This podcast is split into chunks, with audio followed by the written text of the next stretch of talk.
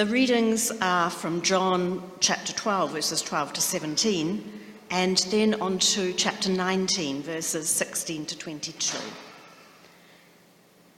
The next day, a great crowd that had come to the festival heard that Jesus was coming to Jerusalem. So they took branches of palm trees and went out to meet him, shouting, Hosanna! Blessed is the one who comes in the name of the Lord, the King of Israel. Jesus found a young donkey and sat on it. As it is written, Do not be afraid, daughter of Zion. Look, your king is coming, sitting on a donkey's colt.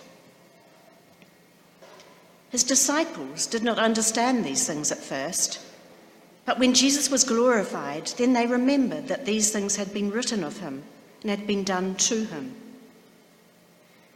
So the crowd that had been with him when he called Lazarus out of the tomb and raised him from the dead continued to testify. It was also because they heard that he had performed this sign that the crowd went to meet him. The Pharisees said to one another, You see, you can do nothing. Look, the world has gone after him. Now, among those who went up to worship at the festival were some Greeks. They came to Philip, who was from Bethsaida in Galilee, and said to him, Sir, we wish to see Jesus. Philip went and told Andrew. Then Andrew and Philip went and told Jesus. Jesus answered them, The hour has come for the Son of Man to be glorified. Very truly, I tell you, unless a grain of wheat falls into the earth and dies, it remains just as a single grain. But if it dies, it bears much fruit. Those who love their life lose it, and those who hate their life in this world will keep it for eternal life. Whoever serves me must follow me, and where I am, there will my servant be also. Whoever serves me, the Father will honour. Now my soul is troubled. And what should I say? Father, save me from this hour? No, it is for this reason that I have come to this hour. Jerusalem welcomes a new king. A report by Simon Woodman, your Sky Blue news correspondent in Jerusalem, today, Sunday, the 10th of April, in the 33rd year of the Common Era. This report is being monitored by the authorities. Today was the day when, after many years of unquestioned dominance, the tight and cruel grip of the Herodian regime began to look seriously under threat. For the past six decades, the Herod dynasty has ruled Israel Palestine with a rod of iron. The heirs to so called Herod the Great have clung to power through an uneasy alliance with Rome and a pattern of often brutal dominance of the local religious and political leaders here in Palestine. The military police have supported this Roman puppet dictatorship with an enthusiasm that has left ordinary Israelis in daily terror of reprisals. Economic oppression has combined with random sporadic violence in the south, while ethnic cleansing in the north of the country has been widely reported, if so far unsubstantiated. Punishment beatings and summary executions are the norm, with even the most petty of crimes being punishable by death. In the 10 years I have been reporting from Jerusalem, I have seen several attempts at overthrowing the Herodian regime, and they have all ended in tragedy and violence. It seems there is little that unarmed, everyday Israelis can do against the military might of the occupying Roman soldiers. And as long as the Herods remain in favour with Rome, their future as leaders of this nation seems secure.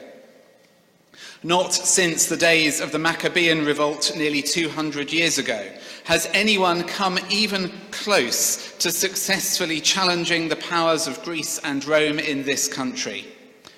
Until today, that is. The events of earlier today represent possibly the brightest hope for liberation and peace in this war ravaged land that I have ever seen. For the last three years or so, a man called Jesus, a religious leader from Nazareth, has been slowly but steadily establishing his power base. He has publicized himself as a peacemaker and attracted a wide following and an even wider reputation as one of the few political figures of our time capable of delivering on the promises he makes. His key speeches have centred around issues of justice, reconciliation, and peace. And he is widely hailed as the man most likely to overthrow the Roman occupation and displace the Herodian puppet dynasty. Although Jesus has been in and around Jerusalem before, it seems that today's events have marked a decisive change in his approach. Up until this point, Jesus seems to have gone out of the way to keep his campaign low key. He has kept continually on the move, never staying in any one place long enough to attract the serious attention of the authorities yet still making sufficient impact to increase his popularity and standing with the person in the street. Today's visit to Jerusalem, however, was anything but low key. This morning, Jesus entered Jerusalem in the style of a victorious war hero, taking possession of a captured city. Word seems to have got around that he was on his way and the jubilant crowds turned out in their thousands to hail his arrival, strewing his path with palm branches as one would do for royalty. It seems difficult to imagine the authorities will allow such actions to remain unchallenged for long. So it seems that Jesus is finally ready for the long anticipated confrontation with the powers at the heart of the Herodian regime. It must surely be in his mind that the time is now right to engage with the governor Pilate and King Herod. And I predict that they will not give in without a fight of some kind. Today, however, there was no possibility of a violent outcome. The crowds were so numerous and so fevered in their excitement that any moves on the part of the authorities would simply have resulted in mass anarchy. It was fascinating to watch the representatives of the establishment sitting helplessly by while the mob welcomed this northern preacher as their all conquering king. I have to admit, though, that in spite of his undoubted popular appeal, I find it hard to comprehend just how Jesus is going to implement the promises he has made. He has often spoken of his coming kingdom, which he claims will be a place of peace and stability. And this vision of a bright future has been instrumental in ensuring both him and his followers such wide appeal. However, such a kingdom will surely not be established without the shedding of innocent blood. It's a well known historical fact that the replacement of one regime with another is always a violent and bloody act, with innocent people being hurt along the way.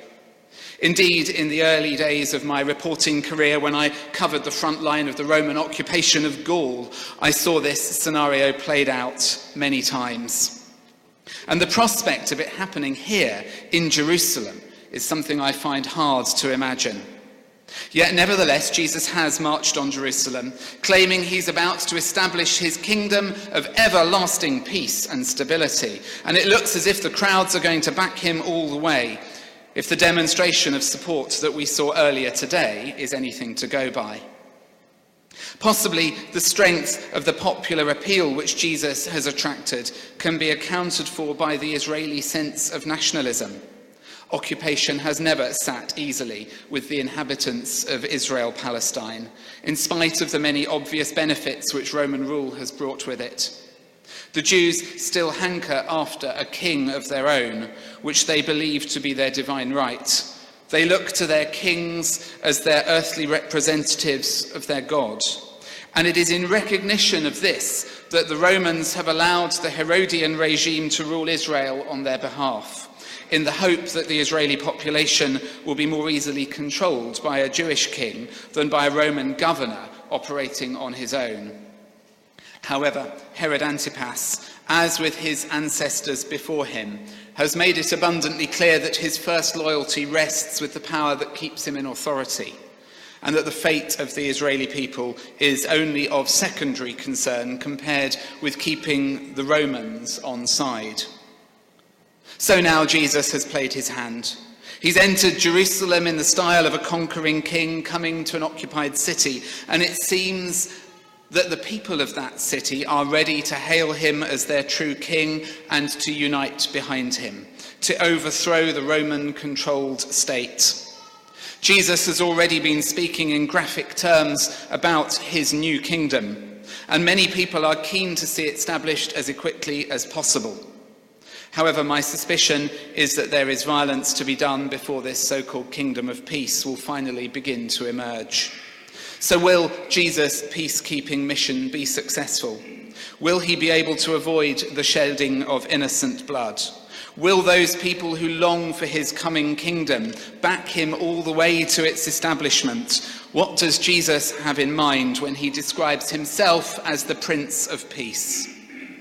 Only time will tell the answers to these difficult and challenging questions. We shall have to watch the events of the next week closely.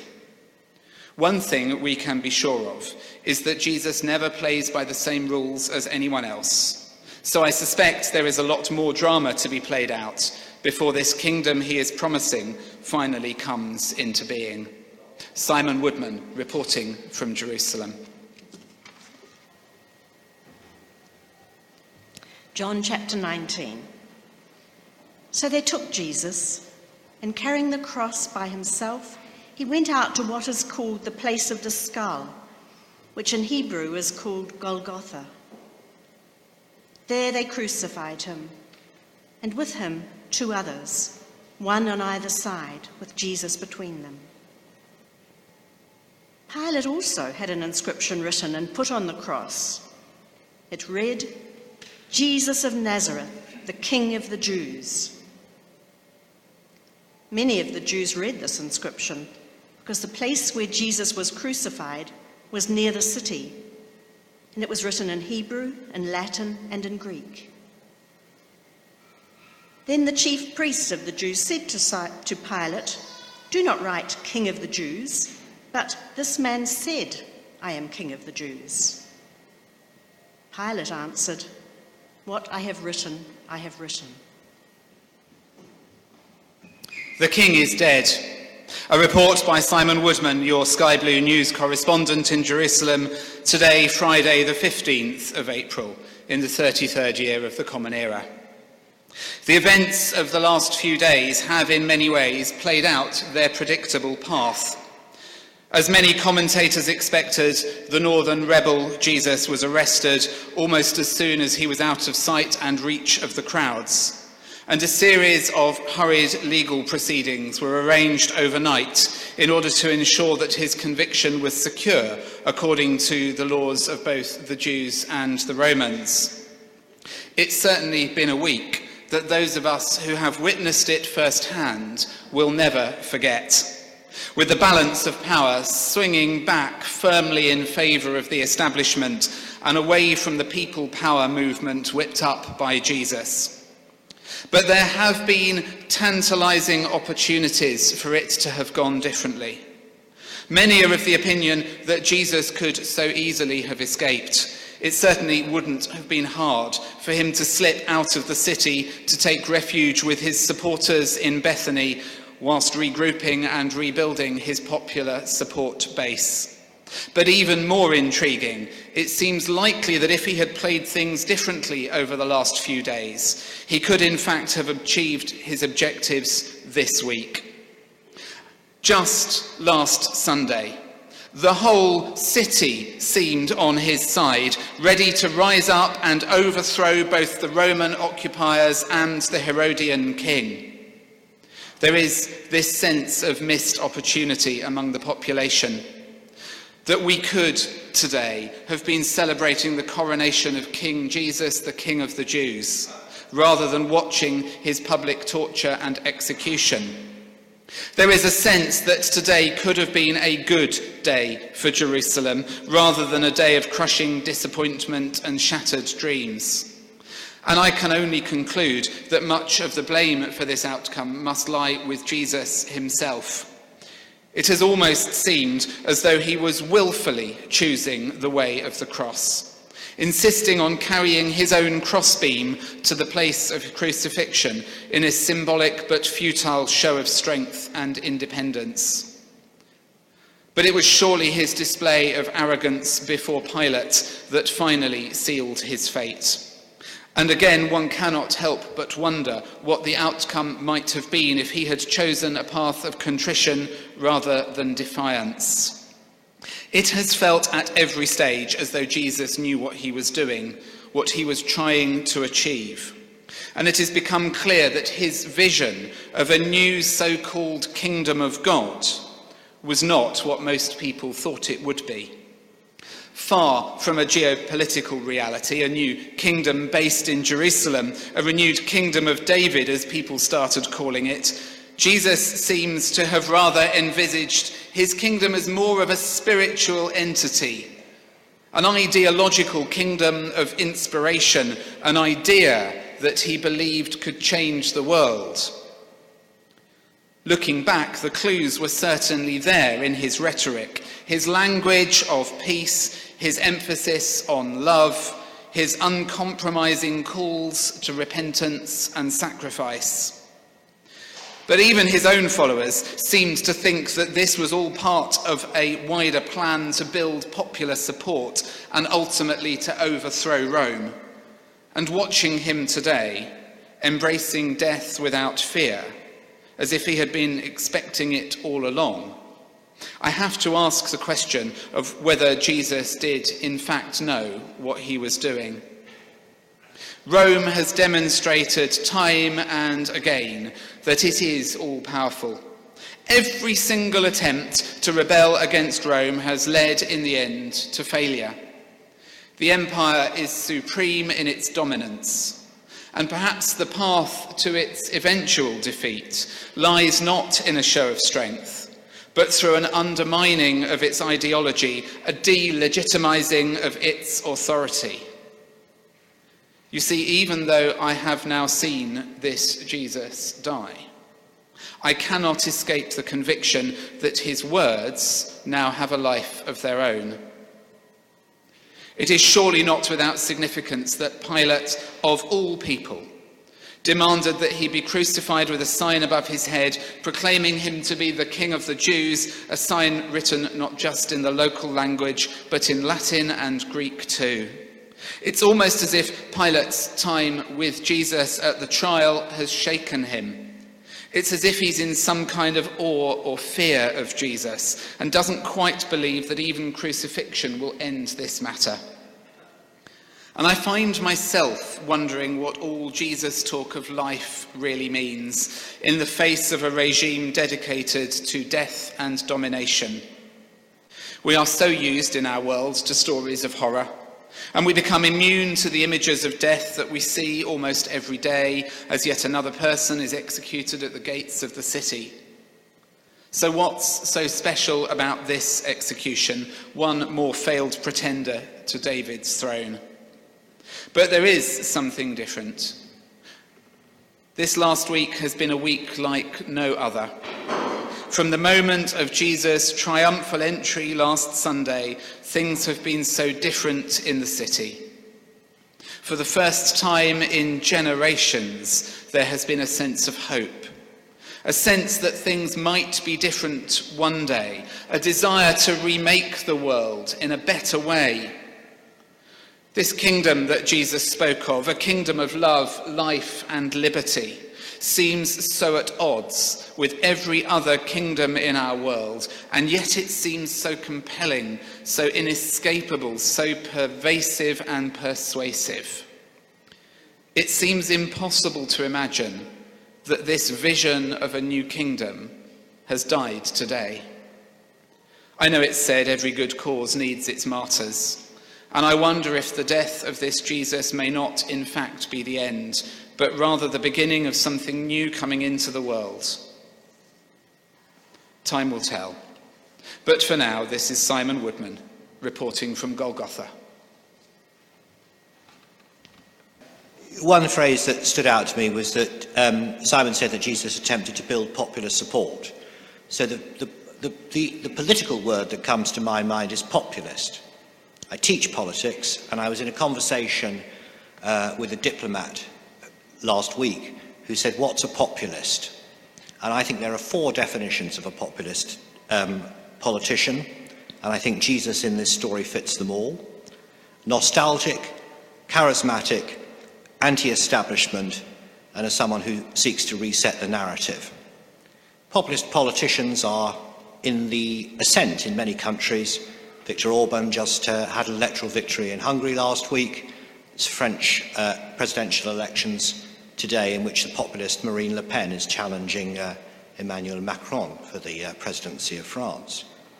Nostalgic, these populist politicians try to talk about a golden age that's been lost.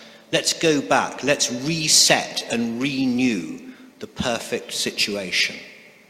Jesus calls on creating the kingdom of heaven as it was in the time of David. It's a nostalgic vision. Charismatic, they draw crowds. They get a lot of attention on social media. Anti establishment. The key point about populist leaders is they say, I am representing you, the people, against the establishment, against the legal system, against the civil service against the people who've got vested interests, the big business, the globalists, the powerful people. I'm of you. We, the people, will rise up. When I'm your leader, then I will be representing you, the people. And they are defiant in the face of the establishment. As Simon pointed out, Jesus was defiant in the face of Pontius Pilate and the establishment, and the establishment reacted with public torture and execution. And then the last point about the populists is that they attempt to reset the narrative. They want everyone to see the story told their way. Now, sometimes, if they get to the positions of power, they do this in quite a brutal way. So, for example, Viktor Orban has basically closed down all the um, media in Hungary, which is critical of the way in which he runs things. In India, um, Narendra Modi, who's also a populist prime minister, is resetting the narrative to everybody believes in this narrative about Hindu nationalism and the idea about uh, a multi-ethnic society as being uh, silenced. And in a way, I would say that Jesus' greatest achievement in this story is that he resets the narrative. The story is told in Jesus' light, and it's been told that way for the next 2,000 years. Thank you, Duncan. So I don't know whether Liz or um, Liz. Thank you, Liz. Are you going to go? Yeah. um, I, I have to admit that I certainly Simon's first kind of uh, narrative um, I found quite disturbing in light of what's been going on. And I guess politically, you know, and, and across the world in so many areas. And I, I, found, I found myself thinking about the Palm Sunday um, story in a slightly different way to what I normally do. I'm, I'm really used to. I think it's pointing at you now, Duncan. I, am really used to um, Palm Sunday being that nice Sunday school story. So, you know, we hand out palm crosses and we, we think about palm branches and we think about donkeys. And in some ways, it fits in quite nicely with the whole Easter agenda. In, you know, that it, and so suddenly then being face to face with the idea that we're talking about something quite political and we're talking about you know the possibilities of overthrow and we're we're talking about then moving on to the cross. And I think that in my head sometimes I disconnect Palm Sunday with crucifixion because like nice donkeys and you know palm branches. Um, so for me just thinking about you know what's happening in the world at the moment um, I found it quite disturbing to suddenly be faced again with the idea that Palm Sunday isn't that nice story necessarily, that there are, there's other stuff going on there. Um, and that really got me thinking just about perspective, really. And, and I, I was left with a lot more questions about, well, what does what Jesus did, what does that actually mean? And what does peace mean in our current context? And what does um, Palm Sunday and then, and then this mean to, to what's happening in the world and, and to me? Um, and just one aside, we were down uh, near Tower Bridge um, at Hay's Galleria, and there's this lovely little bench that you can sit on, and there's a few of them dotted around. I think there's some in Covent Garden where there's bunnies and there's, there's eggs and there's loads of flowers, and it's an Easter bench you can sit on and have your photo taken. And I actually turned to Simon and I said, because that's what Easter's about, isn't it? That's, that's totally what Easter's about. And yeah, it, it's kind of made me think, well, yeah, what is this about and what impact does that have to have for me now? What does, what does it mean to to take a different route that people aren't expecting and for the person who was on that road being hailed as potentially a, a new leader to actually then be crucified. What does that mean for me? Thank you, Liz. That's really, really interesting. I think it just has brought up lots of emotions this uh, week, hasn't it, with what's going on in the world? Yeah. Over to Dermot. Um, there were a number of thoughts that uh, came to mind for me. The first thing. Maybe come to this one. Right. That's okay. Is that any better? Okay, thank you. Um, there were a number of thoughts that uh, struck me. First of all, early on in Simon's first piece, he said this report is being monitored by the authorities. And there was something about that that chilled me, that absolutely arrested and chilled me. It's the idea of not being free to just simply say or think or be ourselves. Uh, the idea of these authorities, which with a slightly sinister air, be it either an internal or external authority, that, that just determines how the narrative is to be presented, as opposed to perhaps being the truth. So that, that struck me, the idea of being monitored by the authorities. And two, the, ex- the second thing I was thinking about was the expectation of what Jesus' actions and kingdom would look like and how, it, how it, it, the expectation was was going to be some kind of geopolitical entity. But where these alien and uh, dominating forces were occupying a, a country, again, I find myself thinking, well, what about each one of us? What alien and powerful forces occupy us, occupy me, occupy you? Um, what fears, what damaging thought patterns, you know, occupy us and keep us submissive and in bondage to them as opposed to living freely as children of God, uh, as children of the Prince of Peace. And the final thing that just, just popped into my head that Simon made clear in his second piece was the death of the expectations of how things were supposed to be, how things were going to play out and those expectations had to die in order for uh, new ways of living and thinking and, and, perceiving God and the kingdom of God could come into being. And um, again, I find that very challenging. Uh, what expectations of life, death, God, the kingdom of God, church, faith, what expectations do I have that perhaps are better served by dying in order for something new and fresh uh, to come into being that will reveal more of the life and love and liberty of Christ in me and in each one of us and in the church. Thank you. Thank you. Thank you very, very much to our panelists, to Duncan, to Liz, and to Dermot. Let us pray. Lord, we come before you this morning and bring you our prayers.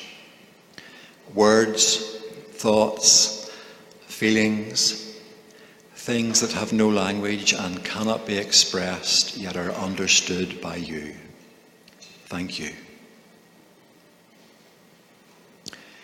We hold before you our world, a world that feels less familiar than it has done previously. A world that is shaken by a pandemic becoming endemic, by wars, uncertainty, strife, lies, deception, violence afar that violates us too, So much so that we try to limit our exposure in order to try somehow to remain intact.